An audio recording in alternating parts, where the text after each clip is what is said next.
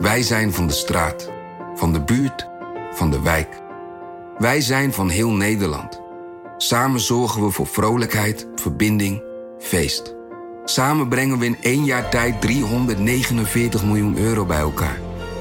Miljoenen waarmee onze goede doelenpartners de wereld groener, gezonder en rechtvaardiger kunnen maken. Nationale Postcode Loterij. Samen voor een betere wereld.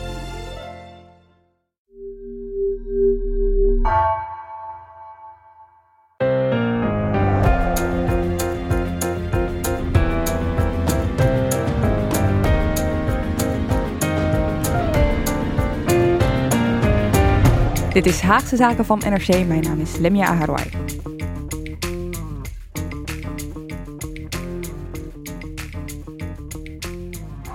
Afghanistan, de formatie. Er speelt zoveel dat het nieuws dat de afgelopen maanden domineerde wat naar de achtergrond is verdwenen. Maar dat betekent niet dat er niks gebeurt op coronagebied. Als het kan, en alleen als het kan, gaan binnenkort alle remmen van de coronamaatregelen af. En dan hopen we per maandag 20 september de volgende stap te kunnen zetten en de anderhalve meter in de hele samenleving los te kunnen laten. Daarmee zouden dan ook de andere beperkingen vervallen, zoals de mondkapjesplicht in het openbaar vervoer en het thuiswerkadvies. Ik zeg hopen, want we zullen daar uiterlijk half september een nieuw advies over vragen aan het OMT. Maar hoe zien de komende maanden eruit? In deze Haagse Zaken hoor je over het versoepelingsplan van het kabinet dat ons zou moeten voorbereiden op een coronaloze samenleving. Eerlijk gezegd gaan we het gewoon hebben over alles over corona van de afgelopen tijd, want het is best lang geleden dat we hier een aflevering over hebben gemaakt. En dat doe ik met bij mij in de studio uh, Wout van Loon en Rick Wassens. Hallo. Allebei Hallo. datajournalist, allebei veel over corona geschreven. En terwijl de rest van de wereld inmiddels met andere dingen bezig is voor een groot deel, zijn jullie nog steeds bezig met uh, corona. Het is nog niet voorbij. Nee. Oké, nou, dat is alvast de eerste montere uh, conclusie uh, van deze uh, aflevering. Ik wil het eerst even hebben over de situatie waar we nu in zitten. Hoe gaat het op dit moment met de cijfers? Dan kijk ik jou natuurlijk aan, Wouter. Nou, dit, dit is denk ik nog best wel een ingewikkelde vraag. Gek genoeg. We hebben in juli een, een, flinke besmettingsgolf gehad. En toen zaten we op een gegeven moment echt ruim boven de 10.000 positieve tests per dag. Nou, dat is inmiddels wel een stuk minder. Het zijn er nu ongeveer 2500. Maar dat blijft de afgelopen weken wel op hetzelfde niveau hangen. Dus er zit eigenlijk nauwelijks daling meer in. En als je dat vergelijkt met eind juni, toen waren het er ongeveer 500 per dag. Dus dat is echt wel een groot verschil nog. En ook ten opzichte van vorig jaar in de zomer is het verschil nog groter. En in de ziekenhuizen is het ook al wat drukker geworden dan voor die hele uh, juli-piek. En inmiddels ja, er liggen 200 mensen op de intensive care bijvoorbeeld. En daardoor moeten er nu bijvoorbeeld ook weer operaties worden uitgesteld. Omdat um, ja, het is zomervakantie en normaal gesproken wordt de IC dan afgeschaald. Er zijn gewoon ja, er zijn minder mensen mm beschikbaar. Uh, en dat is dit jaar ook zo. Dus ja, is er eigenlijk niet genoeg plek voor al die coronapatiënten op de IC. En dan vraag je je af, hoe komt dat? Hè? Dat die cijfers dus relatief hoog zijn ten opzichte van vorige zomer. Uh, maar zeker ook ten opzichte van uh, de juli-piek, zoals jij hem dan uh, noemt. Ja, dat is de erfenis van iets waar jij een ander woord voor hebt bedacht, Rick. Ja, ja ik probeer die erin te krijgen, maar dat lukt me maar niet. Uh, de discopiek eigenlijk, hè, wat we zagen. Dus uh, nou, een maand geleden ongeveer.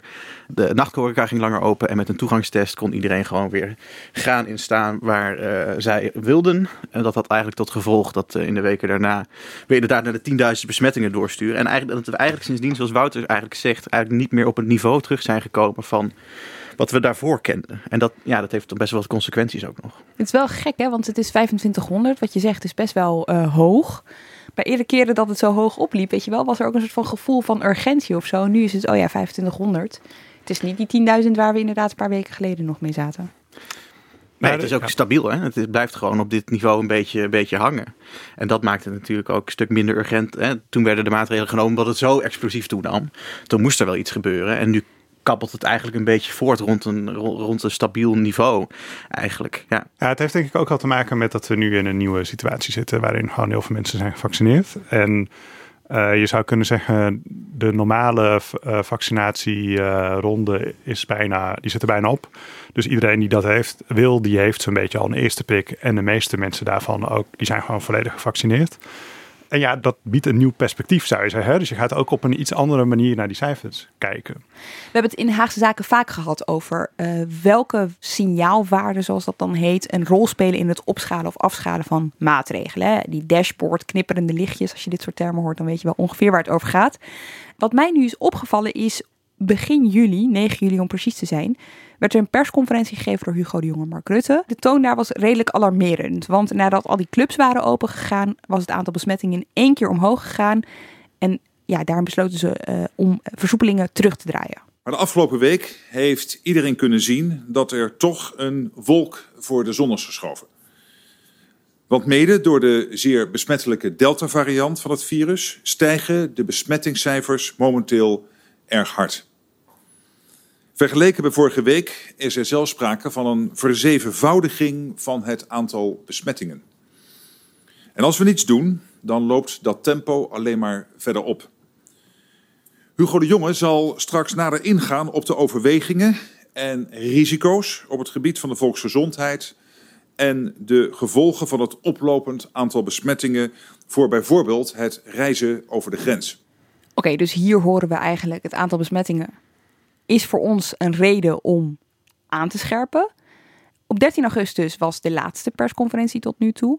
Toen vroeg ik ernaar van wat is de rol nou eigenlijk van die besmettingscijfers? Is dat nog steeds een reden om op te schalen, om af te schalen? En toen was dit het antwoord. Het krijgt natuurlijk echt een andere betekenis. We weten alleen nog niet exact welke betekenis. Het is dus op dit moment een indicator of het de goede of de minder goede kant op gaat. Je hebt natuurlijk nu gezien dat we eh, na 26 juni een enorme piek hebben gehad. Met besmettingen van boven de 10.000. Toen een enorme steile daling gehad. En nu plateaut hij al een tijdje op ruim 2000. Um, en de, de, de vraag die dat vooral met zich meebrengt, um, is hoeveel ziekenhuisopnames komen daaruit naar voren? Kijk, het aantal besmettingen zal nooit zo laag uh, kunnen zijn. Dat, dat, dat kan niet. Of je moet heel veel beweging in de samenleving weer terug willen dringen. Maar de, dat virus gaat rond. Dus het aantal besmettingen zal blijven. Maar de kernvraag is toch, in welke mate brengt dat onze doelen in het gedrang? Dus in welke mate overbelast dat de zorg? Dat noemen ze dan een andere mix volgens mij. Hè? Daar hebben ze het veel over. Dus die, die, daar heeft de jongen het hier ook over. En de, de, de, vroeger had je een positieve test en die, dat was iemand die klachten had en die ging naar de GGD-teststraat en die liet zich positief testen. Maar dat, de opmaak van dat getal is in de loop van de maanden gewoon veranderd en de betekenis daarvan ook. Die opmaak is veranderd omdat je kan op heel veel andere manieren testen. Je kan testen zonder klachten, je kan testen voor toegang, je kan testen voor reizen. Er zijn heel veel andere manieren om je te laten testen. En eh, zonder klachten kan je je ook laten testen. Dat test natuurlijk wel ook, kan je ook positief uitkomen. Het is ook asymptomatisch. Maar die opmaak van dat getal is gewoon veranderd. En daarom ook door de vaccinatiegraad, hè, wat de jongen ook zegt, is die koppeling tussen besmettingscijfers en ziekenhuisopnames is gewoon anders geworden in de loop van de maanden. Gelukkig door die vaccinatiecampagne. Toch denk ik dat je hier wel een breder dilemma hoort. Dat eigenlijk al sinds het begin van de coronacrisis speelt. En dat is namelijk hoe erg zijn die besmettingen nou precies? En in juli werd ineens gezegd: jongeren kunnen long COVID krijgen. En toen was er net een onderzoek van het RIVM uitgekomen, waaruit dan bleek dat uh, jongeren die uh, besmet zijn geraakt, dat een kwart daarvan langdurige klachten daar dan overhield. Dat echt maanden later daar nog last van had. En dat was dan wel vrij uiteenlopend. Hè? Dus soms ging het over uh, nou, bijvoorbeeld hoofdpijn of concentratieproblemen. En soms ging het ook gewoon over wat snotterig zijn bijvoorbeeld. Maar in elk geval was dat op dat moment was dat een argument om het aantal besmettingen niet te hoog te laten oplopen. En dat argument dat is in de prullenbak gegooid blijkbaar in een, in een maand tijd. Dat is best wel snel. En je ziet dat het kabinet daar wel continu mee worstelt eigenlijk. Van hoe belangrijk zijn die besmettingen nu eigenlijk? En nu met die vaccinaties is daar gewoon een, nieuwe, uh, een nieuw moment om dat weer af te wegen. Van vinden we dit nu inderdaad een probleem? En wat ze nu eigenlijk zeggen is, uh, nou, vinden we niet zo'n probleem. Behalve dan dat veel besmettingen kunnen leiden tot veel ziekenhuisopnames. En ja, ze hebben nu ook het RIVM weer aan het werk gezet om te kijken wat is die verhouding precies. Want die verschuift inderdaad door vaccinatie, belanden minder mensen in het ziekenhuis. Maar wat is dan de verhouding precies en wanneer moeten we ons zorgen gaan maken? En dat is nu het enige uitgangspunt dat ze hebben. En dan richt je je dus eigenlijk meer op die ziekenhuisopnames dan het aantal mensen dat besmet is. Ja, ja, het ziekenhuisopname is, laten we wel weten, dat is altijd een van de belangrijkste doelstellingen geweest. Hè? Van, dat staat boven ieder OMT-advies. Staat zorgbelasting uh, manageable, beperkt houden. Ik weet de exacte formulering niet, maar dat moet op orde blijven. En dat is altijd een van de belangrijkste pijlers geweest. Toch is er ook iets dus veranderd. Het, het, het viel net al eventjes en dat zal misschien wel hier aan hebben bijgedragen. En dat is de vaccinatiegraad. Hoe is het daarmee gesteld op dit moment, Wouter? Nou, die is, als je dat vergelijkt met een klein jaar geleden, boven verwachting hoog. Dus toen hadden we nog het gesprek van, uh, nou, hoeveel mensen zullen er opkomen daar? En er waren onderzoekjes binnen bij zorgmedewerkers. En zelfs daar was al het sceptisch van, uh, moeten we die prik nou eigenlijk wel halen? En waarom zouden we eigenlijk? Nou, inmiddels is uh, ruim 85% van de volwassenen heeft zeker een eerste prik gehad. Dus dat is gewoon heel hoog. Maar je ziet wel echt een duidelijk verschil in groepen. Dus als je bijvoorbeeld naar leeftijdsgroepen kijkt. Eerst even die volwassenen. Hè? 85% mhm. heeft de eerste prik gehaald. Uh, is er al wat te zeggen over de mensen die volledig gevaccineerd zijn? Ja, dus dat is ongeveer 76% nu. Maar dat, nou, dat loopt nog op, hè? want sommige mensen die moeten nog een tweede prik krijgen. En mensen die al COVID hebben gehad, die hoeven maar één prik te krijgen. En dat onderscheid kunnen ze nog niet zo goed maken. Dus waarschijnlijk ligt het wat oh, hoger dan die 76% Je hoeft één prik als je eerst COVID gehad hebt en daarna een prik. Ja. Dus als je één prik en daarna COVID, moet je alsnog een tweede prik halen. Ja, goede okay. nuancering. Ja. Dus dat is de uh, groep uh, volwassenen in zijn totaal. En ja. als je onderscheid gaat maken tussen groepen? Ja, dus de ouderen is gewoon, daar is het heel hoog. Dus uh, dat komt soms boven de 90% uit. Een beetje afhankelijk van welke leeftijdsgroep je precies pakt. Maar onder de 35, daar begint, wel, daar, daar, begint het echt serieus naar beneden te lopen. Dus daar is geen enkele leeftijdsgroep die boven de 65% uitkomt. Of daar heel hoog boven uitkomt. Dat verschil, dat is dus echt best wel groot. Terwijl er is ook wel eens discussie geweest hè, van moeten we niet beginnen met jongeren inenten, ja, omdat daar de besmettingen beginnen. Dat zag je natuurlijk ook in juli dat dat uh, zo was. Dus in die zin, voor de snelheid van de verspreiding van het virus, is dat wel heel relevant hoe hoog die, of eigenlijk hoe relatief laag die vaccinatiegraad daar is. De afgelopen tijd is natuurlijk ook een soort van campagne geweest uh, voor echt uh, nou ja, tieners om zich te laten vaccineren. Valt daar al iets over te zeggen? Ja, dus daar is de vaccinatiegraad ook al duidelijk lager. Dus daar heeft, uh, ik zeg uit mijn hoofd, ruim de helft heeft zich uh, nu laten vaccineren. En wat, en wat ik daar ook opvallend vind, is dat dus de aantal procentpunten, zeg maar, wat, wat erbij komt week in week uit, dat, dat is echt aan, dat wordt is echt heel laag. Dat is 1, 2 procent volgens mij, toch Wouter? Ja, bij die tieners lag het de afgelopen tijd nog ja, wel. Want die zijn als laatste mogen, ja, zijn de sluizen ja. zeg maar geopend. En, ja, ja. bij 35 minus neemt het nauwelijks meer toe. Dus dat blijft gewoon zo rond die 65% hangen. Maar bij tieners begint het nu ook al af te vlakken. Dus dat gaat ook echt niet uh, richting de 70% Er zijn natuurlijk meerdere verklaringen waarom dat zo. Mensen zijn op vakantie. Hè, daar, daarom kunnen ze misschien hebben ze, kiezen ze voor om die prik later te halen. Of uh, de mensen hebben corona gekregen in die, in die, in die uh, discopiek, zeg maar. Ik gebruik het woord gewoon weer. En, en moet je, daarna moet je acht weken wachten op je volgende prik. Hè. Dus misschien dat, dat het getal gaat natuurlijk nog stijgen. Maar de vraag is eigenlijk waar, waarop we gaan eindigen. Dat is toch wel, ja, ziet, ziet, ziet, ziet er interessant uit. Maar even onafhankelijk van uh, de vaccinatiegraad, er wordt rekening gehouden met een absoluut aantal van mensen die in ieder geval ongevaccineerd zal blijven. En dat is best een hoog aantal, 1,8 tot 2 miljoen. Ja. Onbeschermd is hier beter. Hè? Dat is, uh, dat, dat is, want niet iedereen die geen immuniteit heeft, kiest ervoor om zich niet te laten vaccineren. Er zijn ook nog een groep mensen die, om wat voor reden dan ook, gewoon waar het vaccin niet aanslaat of die een uh, verslechterd afweersysteem hebben. Dus het OMT heeft in het vorige advies becijferd dat er 1,8 miljoen mensen zijn die om, ja, om dus die diverse redenen die ik net uiteenzette, eigenlijk geen bescherming hebben tegen corona. En dat is nog best een aanzienlijke groep mensen eigenlijk. Nou, dat is misschien ook belangrijk om bij te vertellen. Hier hebben ze dan ook meegenomen hoeveel mensen er besmet zijn geraakt. Want die mensen die uh, bouwen natuurlijk ook immuniteit op. Dus een deel van de mensen die zich niet laat vaccineren heeft immuniteit opgebouwd doordat ze al besmet zijn geraakt. En een deel dat zich wel laat vaccineren, dat bouwt geen immuniteit op omdat ze bijvoorbeeld problemen hebben met hun immuunsysteem. Dus nou, daar zijn ze mee aan het rekenen geweest. Dus als Rick dan zei, nou, er ongeveer 2 miljoen mensen die, die dan uh, niet beschermd zijn. En uh, daarvan kan nog ongeveer, ze hebben dan een vrij brede schatting gemaakt, maar tussen de 2400 en 3600 mensen, zeg ik uit mijn hoofd, die nog op de IC zouden kunnen belanden. En wat dan het, ja, het probleem is voor komend najaar, is als dat allemaal tegelijk gebeurt. Dus we hadden het er net al over, er liggen nu 200 mensen in, op de IC. En dat is al een probleem. Nou, er is nog best wel een grote groep die uh, het aantal opgenomen patiënten mm, ja. hoog kan houden. Uh, terwijl we echt met een enorme uh, ja, bulk aan inhaalzorg zitten. Dus er zijn operaties uitgesteld, uh, andere behandelingen, dat moet allemaal worden ingehaald. Omdat COVID-zorg voorging. Ja. Precies, ja. Dus het is gewoon te weinig personeel. Die IC's kampen al heel lang met personeelstekorten.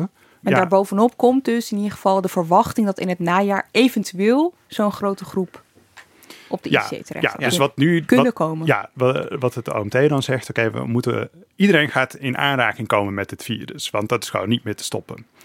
Maar wat je dan in elk geval moet proberen is om ervoor te zorgen dat komend najaar niet al die mensen tegelijk besmet raken. Want dan zitten we weer met een probleem in de ziekenhuizen. Ja, en misschien wel goed om dat getal van die 3500 maximaal een beetje context te geven. Volgens mij zijn in de hele coronapandemie 13.000 mensen op de IC terechtgekomen. Dus een groep van 3500 mensen is dus aanzienlijk veel eigenlijk. Hè? Dus dat is echt iets wat je moet spreiden als het ware. Oké, maar ik hoor hier nu dus al over eh, grote groepen die in het ziekenhuis terecht zouden kunnen komen. Over besmettingen. Hebben wij het hier over een nieuwe golf in het najaar? Daar wordt zeker rekening mee gehouden. OMT sprak volgens mij over een winterpiek. En hoeveel golf is dat? Ik denk dan de vijfde. De vijfde. Als je de, als je de discopiek als de vierde golf ziet, zitten we op de vijfde golf. Ja. Ja, daar ben ik het helemaal mee eens. Goed uitgelegd werk. Wacht eens even, ik zie hier een verandering van. Uh, nu ga ik toch even een kijkje achter de schermen geven, want jullie waren het hier net over oneens. Nou ja, kijk, er is eigenlijk nooit een soort van. Ik weet nog wel in het begin dat we toen, uh, toen zaten, hingen we aan de lippen van Hugo de Jonge van wat is nou, hè, wanneer is die eerste golf? Wanneer is nou de tweede golf? En ik weet nog allemaal dat toen hij eenmaal had uitgesproken ergens in een bijzin dat het inderdaad de tweede golf zou zijn, dat wij toen allemaal heel braaf de tweede golf zijn gaan noemen. Maar eigenlijk is er niet echt een definitie van wat nou een coronagolf is of niet. En die vierde golf, die discopiek, ja, die heeft ook door de vaccinatiegraad eigenlijk niet oudere groepen bereikt. Of in veel mindere mate dan dat we eerder gewend waren. Dus daarom zou je kunnen zeggen dat dit misschien geen golf was, maar een opleving onder de jeugd of zo. Maar goed, het is allemaal voor de, voor de, voor, voor, voor de, voor de, scherpsluipers. Ja, oké. Eh, hoe dan ook, uh, uh, de vierde, de vijfde piek, wat het ook is, het aantal besmettingen zal dus toenemen, is de verwachting. Maar goed, we hebben het net gehad over die vaccinatiegraad. Die ligt een stuk hoger dan de laatste keer in het najaar, dus vorig jaar in het najaar. Gaat dat die piek anders maken? Valt daar iets over te zeggen? Ja, er zijn denk ik een paar dingen veranderd. We hebben te maken nu met een, uh, met een andere variant die gewoon veel besmettelijker is. De Delta variant? De Delta variant. En, en dat verandert sowieso al veel dingen. Hè. Dus uh, we hadden het altijd over, uh, er moet ongeveer twee derde van de mensen moet ehm, gevaccineerd zijn voor groepsimmuniteit. Nou, die besmettelijkheid van die Delta variant die ligt nu zo hoog dat je al ongeveer op 90% komt. En die Delta variant die knaagt ook al een beetje aan de bescherming van die vaccins dat gaat nog steeds heel goed. Hè? Dus de, ze voorkomen nog steeds de meeste besmettingen. Ze zorgen echt voor dat, uh, dat, je, dat als je besmet raakt, dat je minder snel ernstig ziek raakt. Maar toch gaan daar hier en daar wel wat procentjes af. En zeker als het aankomt op de kans waarop je besmet kunt raken. Daar is echt wel een, uh, een, een, verschuiving zichtbaar. En als we dan bijvoorbeeld naar andere landen om ons heen kijken. Hè, eigenlijk is alleen Israël en het Verenigd Koninkrijk lopen wat vaccinatie gaat, liepen op ons voor, zeg maar. Dus daar kunnen we nog een beetje naar kijken wat, wat ons te wachten staat. Liepen liepen. Ja, we hebben ze inmiddels ingehaald. Hè? Uh, maar Israël heeft in het begin februari, waren zij als een, uh, ja, gingen zij als een gek. Hè? Toen hebben ze in, in februari eigenlijk vrijwel al een oudere uh, twee keer een Pfizer-prik gegeven. En daarvan zie je nu eigenlijk dat zij... Hè, en in juni werd in dat land zeg maar, het zijn brandmeester gegeven. Een beetje werden de meeste versoepelingen eigenlijk teruggedraaid. En sinds, sinds volgens mij vorige week worden juist daar weer de duimschroeven heel erg aangedraaid omdat dus die oudere groepen, hè, uh, je kan die landen niet helemaal vergelijken, want uh, Israël heeft 9 miljoen inwoners, daarvan is 1 miljoen mensen sowieso niet gevaccineerd. Hè, en, uh, die, maar goed, als je vooral naar die oudere groep kijkt, dan zie je daar dus wel het effect van het teruglopen van die bescherming die die vaccins bieden. Dus dat is eigenlijk een beetje ons voorland. En het is wel heel ja, spannend om te zien hoe dat zich in Nederland gaat ontwikkelen eigenlijk. Hè? Want dan heb je dus je hebt die grote groep met mensen van 1,8 miljoen... waar we nu rekening mee houden, die kunnen ze nog krijgen. Maar er komen dus ook mensen misschien wel bij... die, die ook nog uh, vanwege, die, ja, vanwege de terugloop van het vaccineffect... Uh, ook nog in de problemen gaan komen. Kijk, wat je, wat, je in, wat je in Israël ziet, is die hebben echt een probleem nu. Want het uh, aantal ziekenhuisopnames, dat begint echt te stijgen nu ook. en die zijn daar, daarom ook echt in echt maatregelen aan het nemen. Hè. Dus die hebben alle, alle maatregelen, die hadden ze zo'n beetje afgeschaft. Nou, daar komt nu langzaamaan weer het een en ander van terug. Komt dat dan, want jij zegt net Rick, 1 miljoen heeft zich niet laten vaccineren van de 9 miljoen. Weet je, is dat dan die groep van 1 miljoen die ziek wordt en in het ziekenhuis belandt? Of is dat die groep van 8 miljoen die wel gevaccineerd is en alsnog zo ziek wordt dat ze in het ziekenhuis terechtkomen? Want dat zou natuurlijk wel wat is een combinatie. Hè? Dus je ziet ook dat uh, mensen die gevaccineerd zijn, dat die wat vaker in het ziekenhuis terechtkomen. En inmiddels is dat ook al de meerderheid. Maar dat komt natuurlijk ook omdat heel veel mensen überhaupt zijn gevaccineerd. Dus dan, ja, die absolute aantallen, kleine percentages maken dan alsnog hoge absolute aantallen. Maar goed, je ziet dus wel daar, daar wat verschuiven. Dus dat er, uh, uh, ja, omdat die bescherming wat verder afneemt, lijken ook wat vaker mensen die gevaccineerd zijn in het ziekenhuis terecht te komen. In het VK is dat wel anders. Dus daar zie je zo heel langzaam zie je het aantal besmettingen wat toenemen en ook het aantal ziekenhuisopnames. Maar dat gaat nog niet heel erg hard. Dus dat is nog best wel behapbaar daar. Maar ook daar zie je in wetenschappelijke onderzoeken uh, aanwijzingen dat de bescherming van die vaccins na verloop van tijd, ja, dat dat wat terugneemt. Uh, dus die hoge percentages waarmee we zijn uh, bekogeld uh, toen die vaccins allemaal op de markt kwamen, van 90, 95 procent mm bescherming. Ja, dat, dat loopt aan de ene kant terug vanwege nieuwe varianten die wat makkelijker doorheen breken. En aan de andere kant, omdat gewoon na, de verlo na verloop van tijd de bescherming van die vaccins wat, wat lijkt af te nemen. Ja, en, en dan kom je met de vraag: hoe goed beschermen die vaccins dan nog precies? En hoe gaat dat dit najaar precies uitwerken in de praktijk? En ja, dat zijn best wel ingewikkelde vragen nog. Ja, en, en hoe is het OMT daarmee? Is, is, heeft uh, Jaap van Dissel bijvoorbeeld, uh, RIVM-directeur uh, infectieziektebestrijding, daar valt er al iets over te zeggen? Je bent denk ik een van de weinigen die de exacte titel van Jaap van Dissel kent. denk ik, gooi me nog even in voor het geval. Ja, nee, heel goed. Maar um, kijk, Van Dissel houdt wel rekening met, met zo'n piek. Maar die gaat er ook nog van uit dat die vaccins gewoon goed beschermen. Het um, getal van 1,8 miljoen, hè? dus daar wordt geen rekening mee gehouden met die mogelijk nee. ja, verminderde bescherming. Hè? Nee, ja. dus dat is ook nog best wel nieuwe informatie ja. hè, dat dat zo is, dus daar is nog niet mee gerekend. Maar wat je wel bijvoorbeeld, uh, het kabinet heeft wel de gezondheidsraad gevraagd of er misschien nog een derde prik moet komen. Dus, uh, en dan bijvoorbeeld bij kwetsbaardere mensen, die natuurlijk ook als eerste zijn gevaccineerd. Dus wij uh, misschien al wel die bescherming wat zien teruglopen. Of die een derde prik moeten krijgen om dat afweersysteem gewoon een nieuwe kick te, te geven eigenlijk. En ja, in Israël zijn ze daar dus voor 60 jaar en ouder zijn ze dat aan het doen. De Verenigde Staten gaan het ook doen volgens mij, acht maanden na de tweede. En zo zijn er volgens mij ook nog andere landen die het ook aan het overwegen zijn. Terwijl de WHO hier dus echt uh, vrij hard tegen is. Echt een moratorium heeft uitgeroepen op die boersterprik. Totdat uh, ontwikkelingslanden ook de kans hebben gekregen om uh, een aanzienlijk deel van hun bevolking te, te beschermen eigenlijk. Het ziet eruit dat dat nog tot 2023 las ik laatst. Dat Afrika 2023 voordat het enigszins beschermd is, dat continent. Ja. Oh, dit wordt dus wel een, echt een politieke keuze binnenkort ook wel. Van ga je voor die derde prik of wacht je af totdat andere landen ook de kans hebben gehad om überhaupt twee prikken te krijgen? Ja, in ieder geval een ethisch dilemma lijkt mij toch? Ja. ja. Uh, het, is, het is zeker een ethisch dilemma. Maar het kan ook gewoon hier in Nederland nog invloed hebben. Hè? Dus die, uh, die varianten ja, die worden over de hele wereld gemaakt. En hoe meer het virus kan rondgaan in de hele wereld, hoe groter je de kans krijgt op een variant die misschien nog wel wat meer door dat vaccin heen kan breken.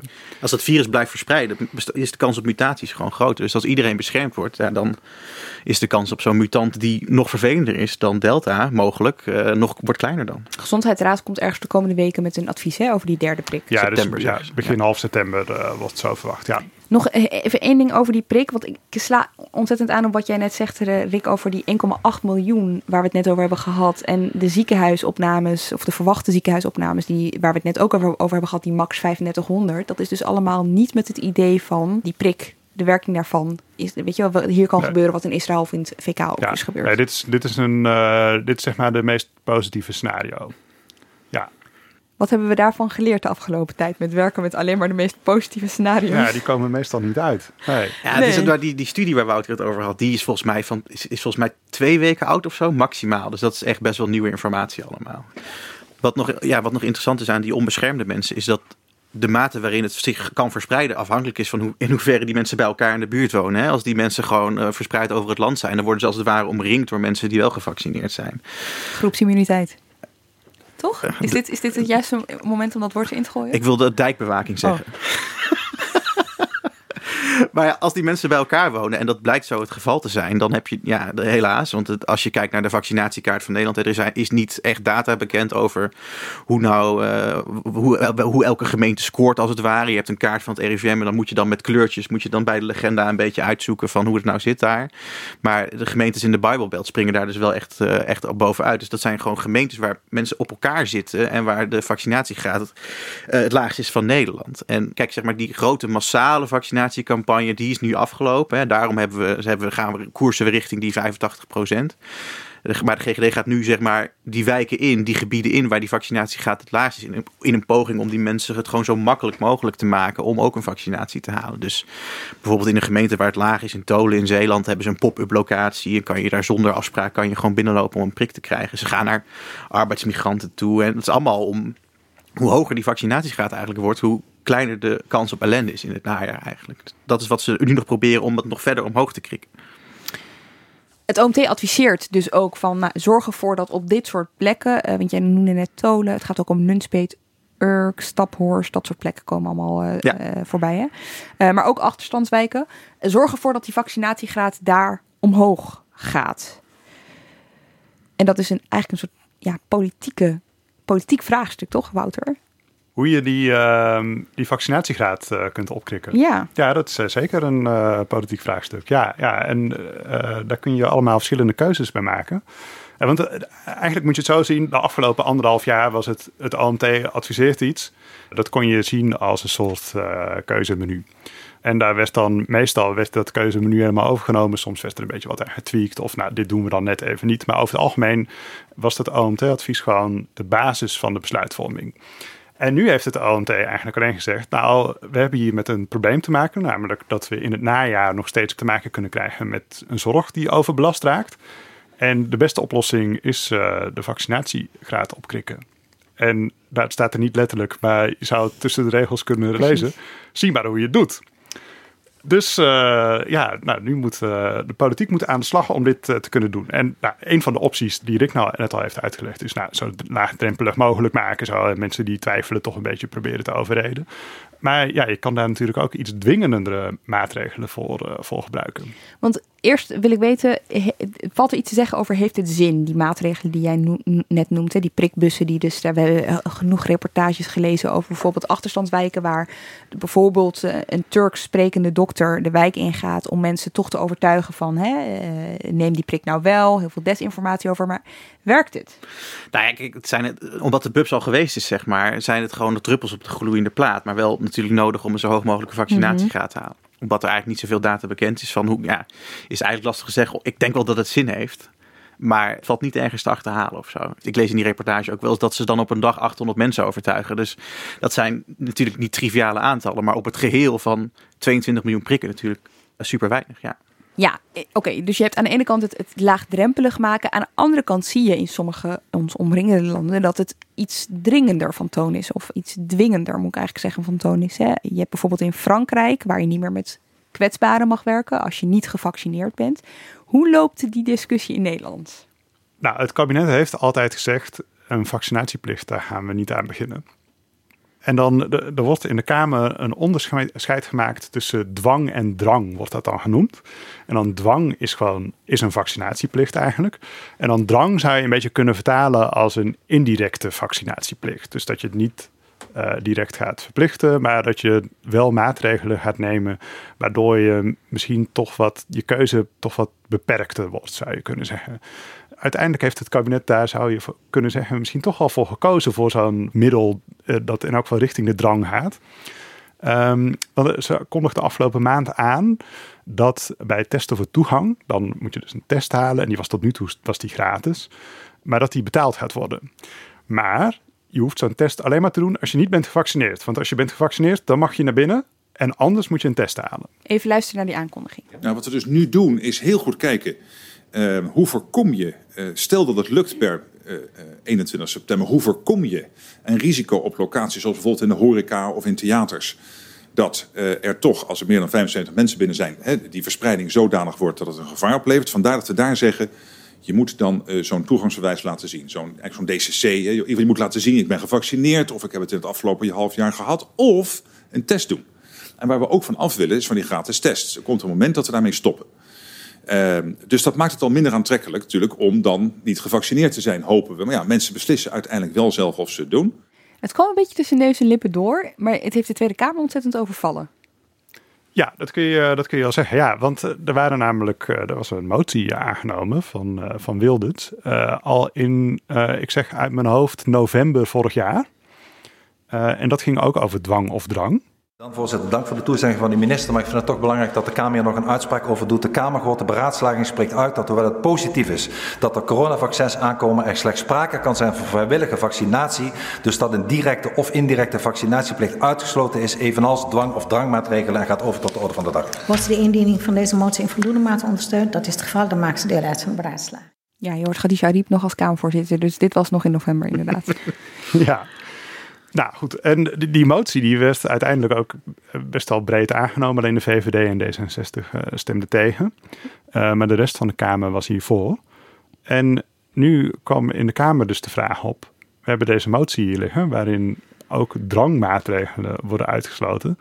Wat is dat nu, hè? dat betaald maken van de toegangstest? Is dat nu een dwang of een drangmaatregel? En daar werd nogal verschillend over gedacht in de Kamer. Dank u wel. Ik heb een hele concrete, verduidelijkende vraag. Is de eigen bijdrage waar u voor pleit, voor niet-gevaccineerden, is dat een voorbeeld van vaccinatiedrang of niet? De heer Paternotte. Uh, nee. De heer Van Houwelingen. Wat is dan wel een voorbeeld van vaccinatiedrang? Hij mag het zelf bedenken, helemaal hypothetisch. De heer Paternotte. Weet ik niet. Ja, kijk, dwang uh, weet ik. Dat is uh, als je het verplicht. Heeft het over drang? Ja, dat, uh, dan zou ik nu een beetje moeten gaan filosoferen over wat drang is. Dat weet ik niet. U zegt zelfs, en dat is 100% drang, de heer Van Houweling had helemaal gelijk. U zegt, dadelijk, bij toegangs, moeten mensen voor het testen gaan betalen. En dat is drang. Wij zijn als CDA tegen een vaccinatieplicht. En uh, drang, is inderdaad, ik heb de heer Paternotte dat horen zeggen, is een lastig punt. Maar als ik dat zou moeten invullen, dan zou ik er bijvoorbeeld aan denken, iets waar het kabinet gelukkig niet voor kiest, is dat er alleen maar vaccinatie en toegang bijvoorbeeld tot een festival zou zijn. En dat niet een uh, goedkeurende test, hè, je bent niet besmet, dat dat bijvoorbeeld geen optie zou zijn. Dus um, als dat zou wegvallen, dan zou ik een drangmaatregel vinden. Vraag was aan de heer Paternot of hij dan in ieder geval erkent dat het kabinet wat steeds heeft gezegd, hè, geen vaccinatiedwang, geen vaccinatiedrang, dat we daarmee sluipenderwijs met dit voorstel wel die kant op gaan. Erkent u dat? De heer Paternotte. Nee, ik denk alleen wel dat het klopt wat, uh, wat ik de minister hoorde zeggen. Uh, vaccineren is een vrije keuze, dat is het in Nederland. Nou, dit was de, de Kamer die het niet helemaal eens kon worden, zou je kunnen zeggen, over wat het nu precies is. Maar je zou kunnen zeggen dat is ook al een probleem, hè? want we zijn nu acht maanden aan het vaccineren. Deze motie, uh, of tenminste de motie die we net hoorden van Wilders, die is tien maanden oud. En daarin worden dus termen gebruikt waarvan uh, de Kamer eigenlijk geen uh, consistent idee heeft van wat dat nu precies betekent. En je ziet dus ook dat het, nou, het, het kabinet die nou, die, je zou zeggen, maakt daar een beetje gebruik van. Dat ja. is misschien niet helemaal zo. Maar je ziet dus ook uh, deze motie ligt er. Maar die jongen die weet eigenlijk ook niet zo goed wat hij met die term moet. En dat, dat bleek ook uit het debat van afgelopen week. Uh, maar dat maakt wel dat uh, allerlei vormen van stimulans natuurlijk wel gerechtvaardigd zijn. Dat brengt ons op het debat. Stel je nou eens voor dat je een eigen bijdrage zou vragen voor het testen voor toegang. En het testen voor toegang verplicht zou maken om in grotere groepen bij elkaar te komen dan die 75. Is dat dan, is dat dan een vorm van dwang of is dat dan een vorm van drang? Nou, het woord drang gebruik ik zelf nooit zo, omdat dat niet zo heel erg duidelijk is in wat daar dan mee bedoeld wordt. Dus we hebben het vaker gehad over een directe plicht of een indirecte plicht. Ik meen oprecht dat dit geen plicht is en ook geen indirecte plicht is. Ik hoorde de jongen vlak voor dit fragment ook zeggen: er ligt een advies van de Gezondheidsraad hierover. En uh, dat, uh, dat volg ik netjes op. Toen dacht ik, dat vind ik altijd leuk. Hè? Om als iemand zegt, ik volg dit advies op, om dan eens te kijken wat staat er in dit advies en in hoeverre wordt dat precies opgevolgd. Je hebt het voor je liggen? Ik heb het voor me liggen. En het leuke is, de jongen zegt hier, ik gebruik het woord drang nooit, want ik weet niet zo goed wat dat betekent. Nou, de Gezondheidsraad die heeft dat even nauwkeurig uitgeplozen, wat drang nu precies is. Uh, en daar hebben ze eigenlijk best wel een uitgebreide definitie van gegeven. Overigens is het misschien wel leuk, we hebben het nu over dwang en drang, maar de Gezondheidsstaat die onderscheidt eigenlijk drie manieren om de vaccinatiegraad op te krikken. Dus je hebt aan de ene kant heb je dwang. En dat is dan, ja, ook al verzet je je fysieke tegen, die prik gaat erin. En de rechter kan daar niks aan doen, zeg maar. Dus die mm -hmm. gaat ook zeggen dat je die prik moet nemen. En dan hebben ze helemaal aan de andere kant hebben ze nudging, wordt dat dan genoemd. En dat is dan proberen mensen te overtuigen op basis van informatie. Dus bijvoorbeeld uh, door te zeggen, nou, als je het vaccin neemt, dan heb je minder kans om ernstig ziek te worden en in het ziekenhuis te belanden. En je wordt gewoon überhaupt minder snel besmet. En dan hebben ze dus iets wat ertussenin zit en dat heet dan drang. En de Gezondheidsraad die omschrijft dat als daar is sprake van wanneer iemands beslissingsruimte wordt ingeperkt of wanneer iemand zodanig wordt beïnvloed dat hij of zij feitelijk minder keuzevrijheid heeft. En ze hebben daar dan drie voorbeelden van genoemd. En het gaat dan bijvoorbeeld om beïnvloeding door informatie te bewerken. Dus informatie over het vaccin achter te houden die negatief is. Dus bijvoorbeeld zeggen dat het helemaal geen bijwerking heeft. Of gewoon die bijwerking helemaal niet vermelden. Heel vergaand. Ja, nou dat, dat gebeurt niet. Hè. Over die bijwerking hebben we het geloof ik uh, uitgebreid gehad. En ze hebben het dan ook over psychologische beïnvloeding. Dus bijvoorbeeld inspelen op schuldgevoelens. Dus uh, stel je voor dat je iemand aansteekt en je bent niet gevaccineerd. Nou, dat zou je kunnen zeggen, dat valt ook nog wel mee. Maar ze hebben ook nog een andere optie. En dat heet dan beïnvloeding via opties. En dat klinkt heel vaag. Maar ze hebben dan als voorbeeld financiële prikkels. Aha. Nou, en ik geloof dat iedereen in de Kamer het er wel over eens is dat dit een financiële prikkel is. Dus de vraag is, houdt de jongen zich eigenlijk wel eens goed aan dat advies van de Gezondheidsraad als hij beweert uh, dat te doen? Waarvan en, hij zegt dat hij zich erop baseert. Precies.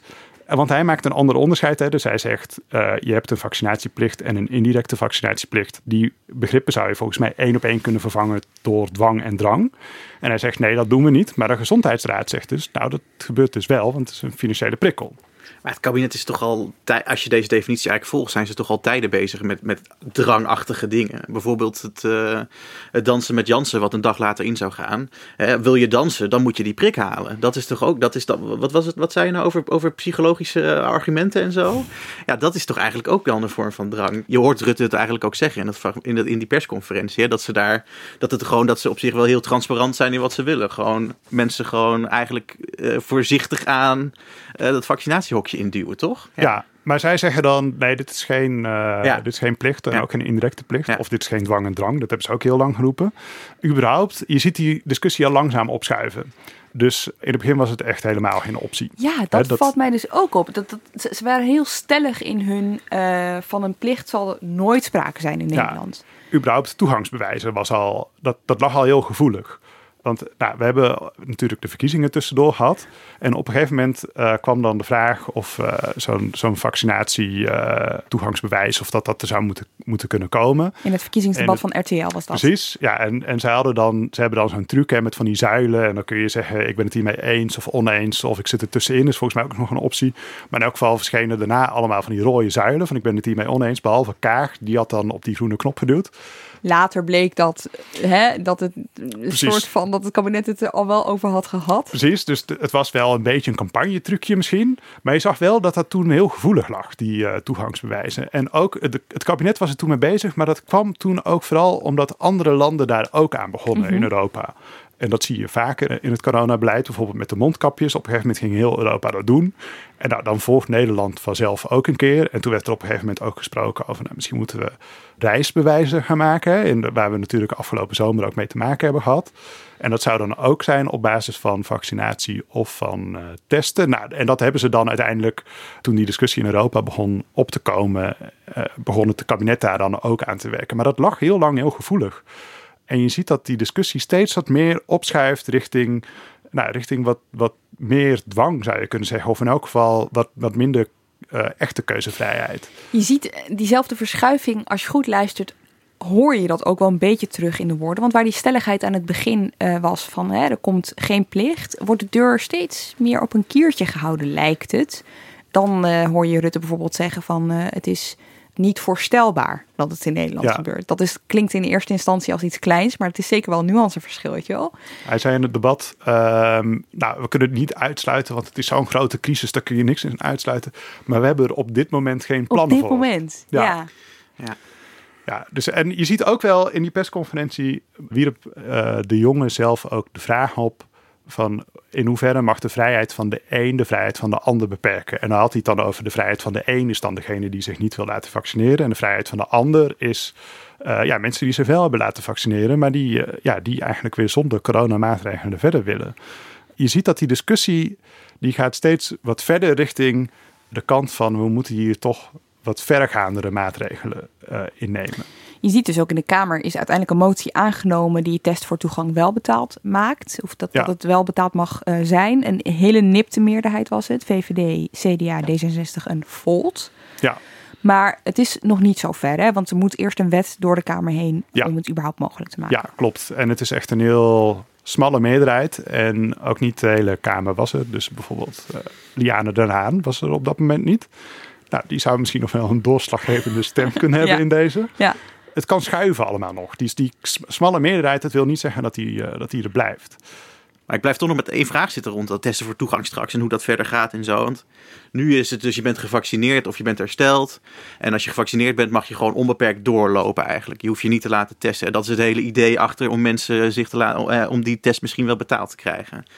Maar dat, wat we nu weten is dat mensen die uh, gevaccineerd zijn ook nog wel be besmet kunnen raken. En veel minder uh, besmettelijk zijn, waarschijnlijk.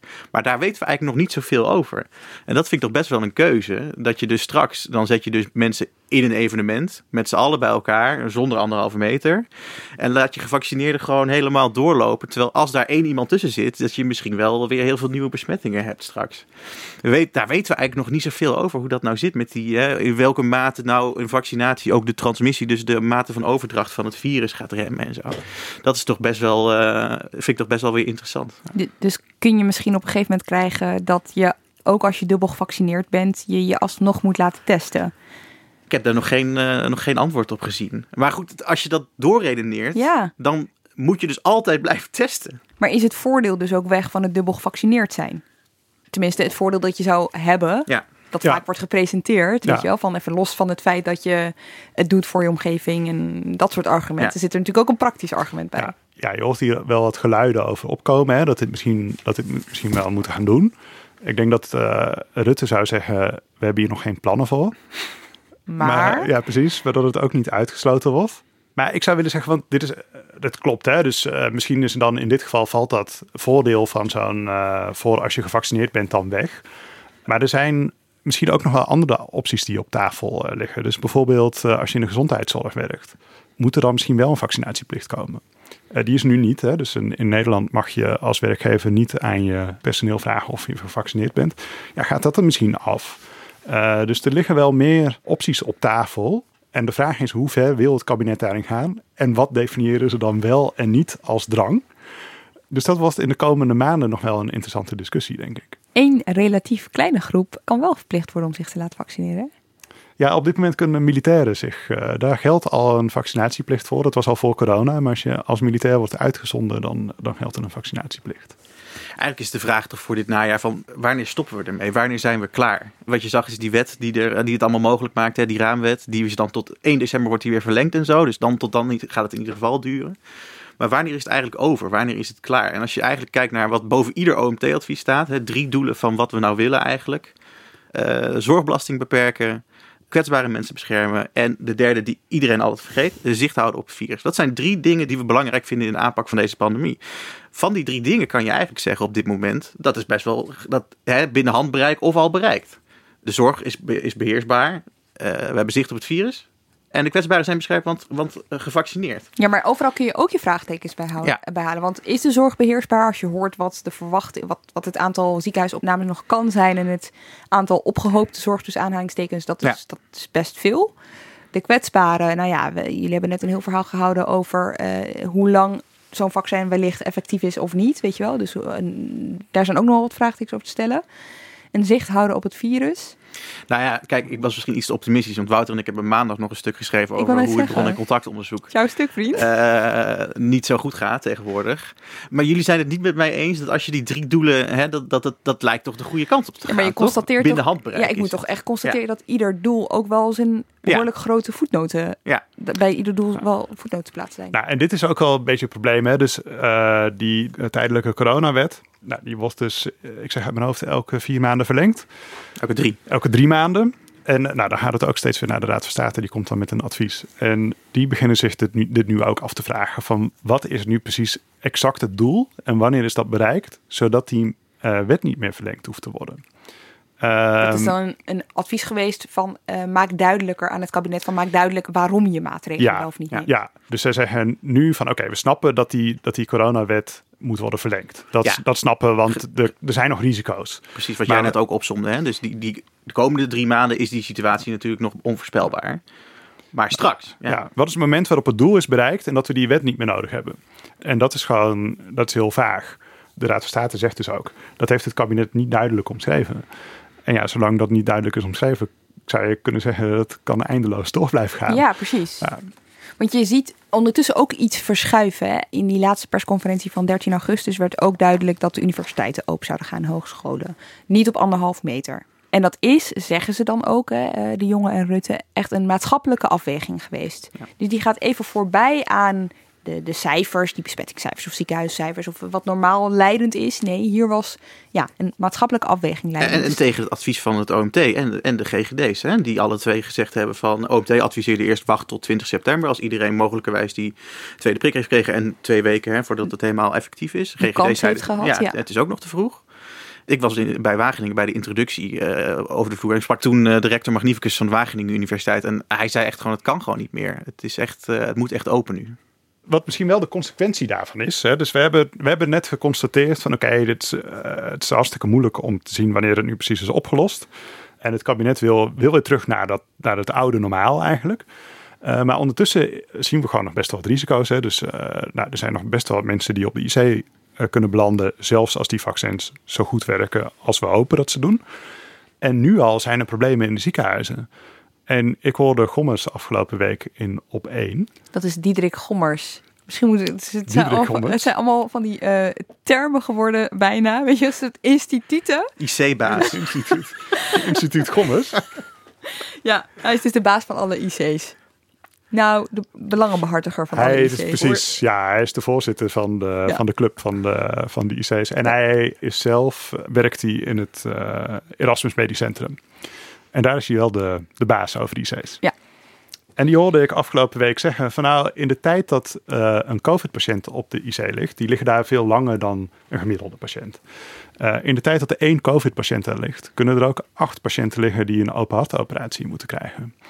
Ehm, en op het moment dat we straks weer zorg moeten afschalen, omdat de IC's het niet aankunnen. En dat moment, eh, ja, dat, dat ontstaat al relatief snel. Hè? Dus dat is nu eigenlijk al aan de gang met 200 eh, COVID-patiënten.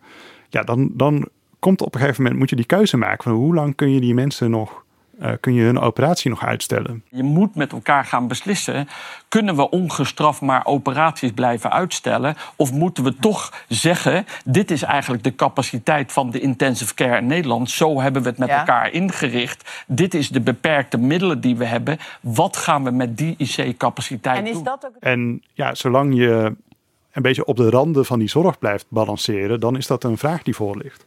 Oké, dit vraag ik me dus wel af. Hè? Want je hoort dat hier ook op het Binnenhof. Er wordt nagedacht, ook door het kabinet. Er zijn katshuissessies over geweest. Over hoe ga je van een pandemische situatie naar een endemische situatie. Dus dat het gewoon bij ons blijft, corona.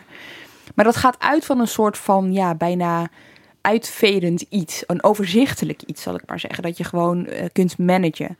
Maar als ik jullie het afgelopen bijna uur heb gehoord, met alle onzekerheden die er nog zijn over de effecten van vaccin, over eh, het aantal besmettingscijfers of ziekenhuisopnames dat nog enorm kan fluctueren en de onzekerheid erover, denk ik, daar zijn we toch eigenlijk nog lang niet. Ik denk dat dit najaar wordt nog spannend, denk ik. En als je ook kijkt hè, naar de voorbereidingen van de GGD's bijvoorbeeld, die gaan er nog vanuit dat tot ergens eh, volgend jaar testen nog nodig zal zijn. En het bron- en contactonderzoek en zo. Dus ik denk dat misschien het enige hoopvolle hier is dat dit misschien de laatste, laatste maanden zijn dat dit nog, dat dit, ja, dat dit nog spannend is.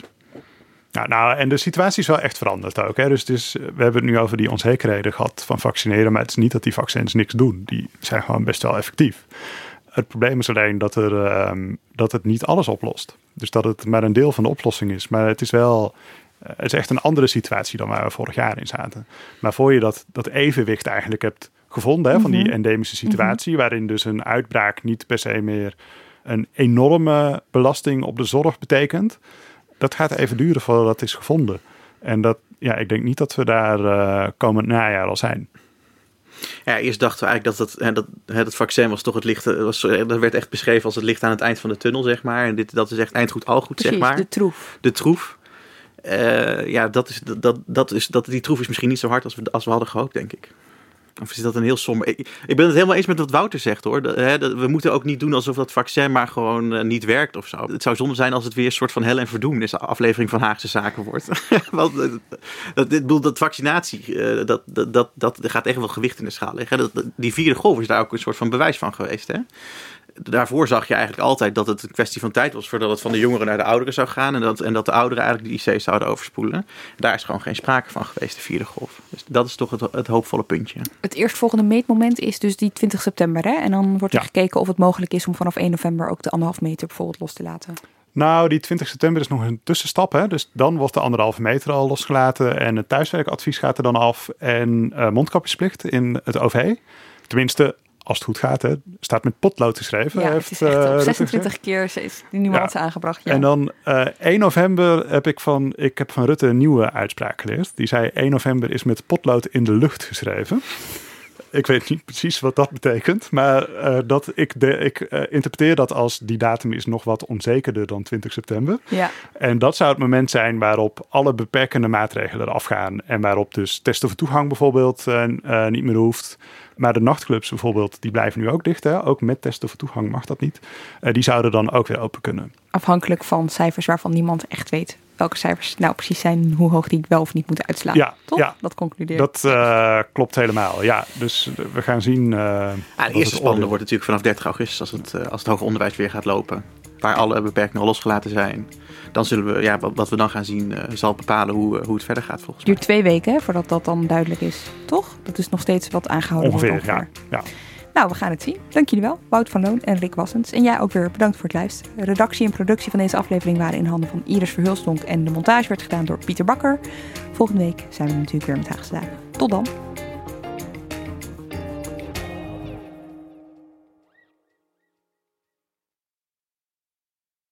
Wat weet ik eigenlijk van die nieuwe leverancier? Ik heb die spullen wel echt nodig. Gaat hij straks wel leveren? Ik weet niet eens hoe lang die bestaat. Weten met wie je wel of niet veilig zaken kunt doen? Check kvk.nl voor belangrijke ondernemerskennis. Zoals info over een nieuwe handelspartner. KVK, hou vast voor ondernemers.